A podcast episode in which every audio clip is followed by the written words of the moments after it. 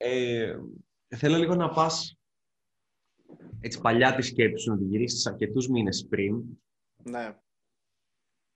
Και να μου πεις γιατί Σουρέν μπήκε στο mentoring. Βεβαίως. Γιατί το επέλεξες. Ε, Μ' άρεσε πάρα πολύ η ερώτηση, Ανέστη, γιατί ε, την έχω ξεκάθαρη την απάντηση ε, μέσα στο μυαλό μου. Ε, ξέρω πάρα πολύ καλά τι έχει αλλάξει, πώς έχει αλλάξει τόσο καιρό.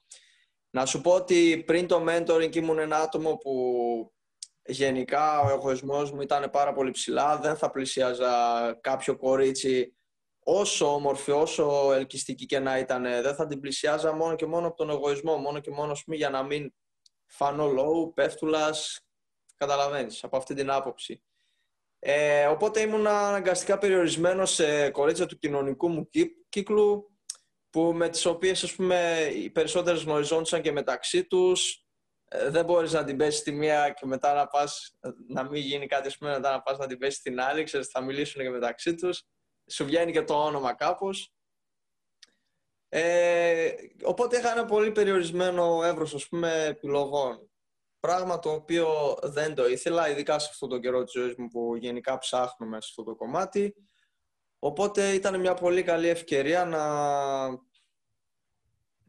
Ε, όταν άκουσα πούμε, και για σένα, να κάνω αυτή την καινούργια πούμε, προσπάθεια στη ζωή μου, ούτως ώστε να μπορέσω λίγο να, να ανοιχτώ, πώς να το πω. Και γενικά ο εγωισμός δεν είναι κάτι καλό, οπότε ήθελα να το πολέμησω και αυτό. Mm. Δηλαδή, πώς ήσουν ακριβώς έτσι, πριν από το mentoring; Ναι. Ήμουν ένα άτομο που, όπως είπα, δεν θα μπορούσα να πάω να μιλήσω σε μια κοπέλα όσο και αν μου άρεσε. Δηλαδή, θα δω μια κοπέλα στον δρόμο, θα σκεφτόμουν μέσα μου wow, εντάξει, είναι, είναι φοβερή, θέλω να της μιλήσω, πρέπει να κάνω κάτι. Μέσα μου πάντα έλεγα πρέπει να κάνω κάτι, ρε φίλε, πρέπει να κάνω. Αλλά μετά ερχόντουσαν στο μυαλό μου όλες αυτές οι σκέψεις του να και τι θα σκεφτεί ο ένας, τι θα σκεφτεί ο άλλος. Αυτό κυρίως, το τι θα σκεφτεί ο άλλος ε, ήταν που με σταματούσε. Και όταν ε, μπήκα και άρχισα την παλίτσα με σένα, ε, άρχισα να βλέπω ότι αυτό το πράγμα δεν ισχύει. Δηλαδή, οι περισσότεροι που μας έχουν γραμμένους σε, σε γενικές γραμμές. Ε, μπορεί και να μην σε προσέξουν, άλλοι σε προσέχουν, θαυμάζουν, ξέρω εγώ. Ε, αυτό και μ' άρεσε πάρα πολύ όταν, όταν, όταν το είδα και διαπίστωσα ότι δεν έχει τόσο σημασία το τι σκέφτονται οι άλλοι και ότι ούτε καν σκέφτονται για την ακρίβεια οι περισσότεροι, ε, ήταν κάτι που πραγματικά με άλλαξε. Άλλαξε όλο το σκεπτικό μου δηλαδή. Και είσαι σουρέν και ωραίο παιδί, δηλαδή κάποιος σε έβλεπε και θα λέγει Μα τι αυτός, παιδί είναι δυνατόν. Οπότε φαντάζομαι θα έχεις και κάποια αποτελέσματα από κοινωνικό κύκλο, αυτό που λες και είναι η παρέα, δουλειά κτλ. Είχα, ναι, είχα. Απλώς το θέμα ήταν ότι δεν ήμουν αρκετά ικανοποιημένος γιατί ε, άλλο είναι να κυνηγάς ένα δεκάρι. Εντάξει, ε, εντάξει, μπορεί να είναι διαφορετικό πάνω κάτω το ένα δεκάρι για μένα και εσένα, αλλά τέλος πάντων. Για μένα τα δεκάρια, τα δεκάρια που ε, μ' άρεσαν εμένα ήταν και αυτά είχαν ένα attitude, έτσι. Οπότε έπρεπε να γίνουν κάποιες υποχωρήσεις που εγώ δεν ήμουν διατεθειμένος να τις κάνω, ενώ άμα ήταν τώρα ένα εφτάρι, εξάρι, ε, αυτά τα κορίτσια είναι λίγο πιο in σε σένα, λίγο θα μιλήσουν παραπάνω, δεν θέλει προσπάθεια τόσο. Οπότε εγώ συμβιβαζόμουν με αυτές. Αυτό ήταν το θέμα μου εμένα και ήθελα κάπως να το πολεμήσω. Στο οπότε όχι συμβιβασμό, πολύ σωστός. Ναι, ναι, ναι, ναι. Και Σουρέν, ε, με, δηλαδή μετά το mentoring, πώς, πώς γενικά το mentoring σου άλλαξε τη ζωή, τι, ε, πώς έγινε στα Σουρέν μετά το mentoring; Βεβαίως, βεβαίως. Ε, καλά, γενικά μετά το, ε, ε, αυτή την περίοδο με το mentoring και τα λοιπά έχουν αλλάξει πάρα πολλά στη ζωή μου, όχι μόνο λόγω του mentoring, είναι μια περίοδος που αλλάζω γενικότερα. Ε, μετά το mentoring όμως αυτό που κέρδισα πάρα πολύ ήταν η ελπίδα μέσα μου, ανέστη, ότι μπορώ να κάνω πράγματα, ότι υπάρχουν ειδικά σε αυτό το κομμάτι του φλερτ πράγματα τα οποία δεν τα είχα ζήσει, όχι δεν τα είχα ζήσει, δεν τα είχα φανταστεί καν ότι μπορούν να υπάρξουν. Ε, κυρίως η αντιμετώπιση των γυναικών η οποία πίστευα ότι άμα πάω και μιλήσω σε μια γυναίκα οπουδήποτε έτσι στο άκυρο θα με θεωρούσε πολύ ό,τι να είναι προβληματικό τύπο της κοινωνίας θα με θεωρούσε έτσι το σκεφτόμουν Και όταν όμως το έκανα πραγματικότητα είδα ότι όχι, δεν είναι έτσι. Κοίτα να δεις που αυτό το πήρε πολύ θετικά. Κοίτα να δεις που με αυτήν μπορεί να μην πήγε καλά, αλλά της έβαλα ένα χαμόγελο στο πρόσωπο. Όλο αυτό το πράγμα ήταν γενικά φοβερό, φοβερό, δεν, δεν ξέρω.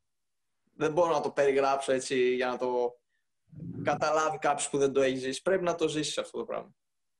Οπότε ποιο ήταν δηλαδή το, ε, το μεγαλύτερο μάθημα που μπορείς να πεις ότι πρακτικά πήρες κατά τη διάρκεια του mentoring; Ε, μεγαλύτερη αλλαγή.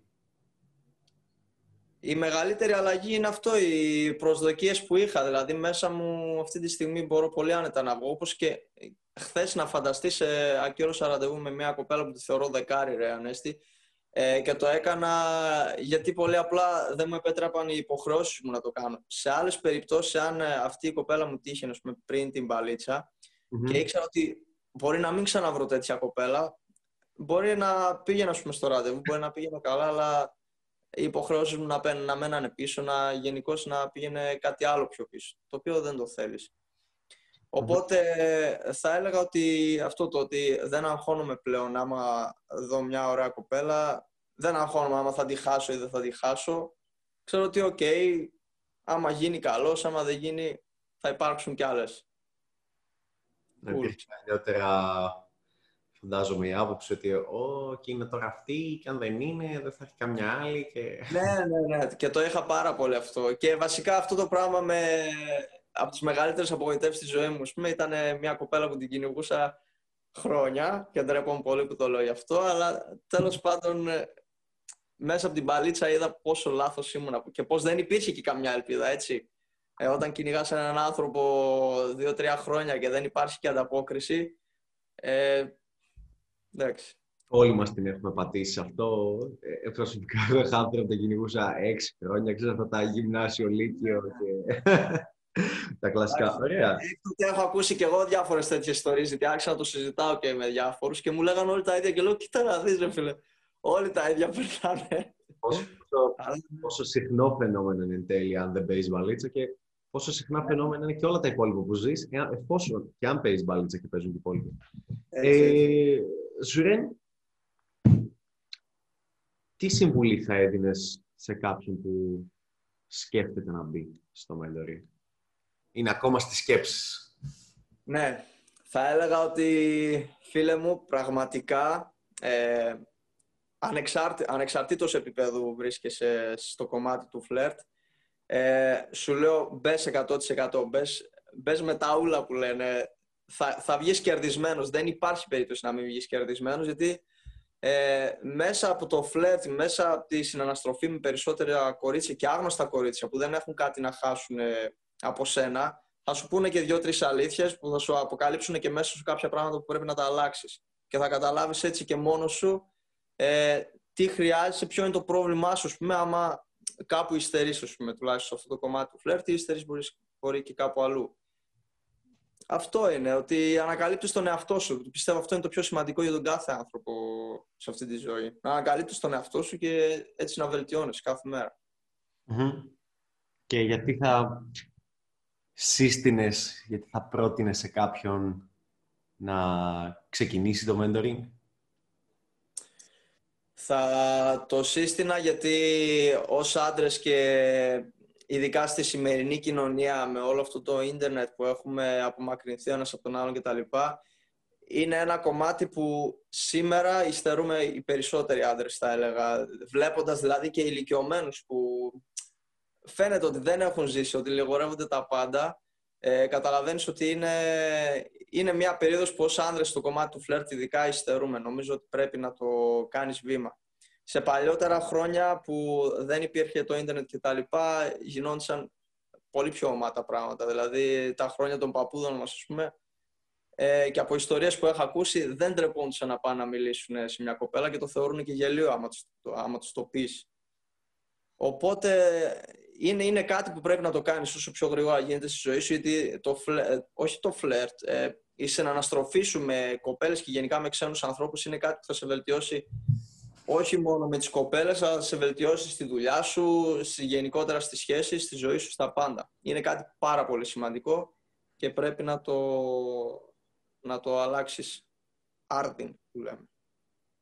Ωραίος. Εσένα σε βοήθησε γενικά και στη δουλειά; Με έχει βοηθήσει παντού ανέστη, όχι μόνο στη δουλειά. Γενικώς ε, από τον χρόνο, δηλαδή σχεδόν ένας χρόνος έχει περάσει. Από τον προηγούμενο Ιανουάριο έχω ξεκινήσει την παλίτσα.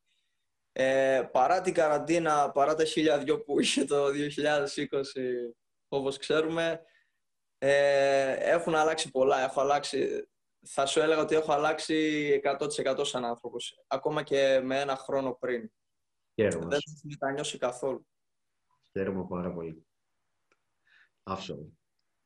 Αυτά ήθελα να σου πω εγώ. Ε, σε ευχαριστώ και για το χρόνο σου.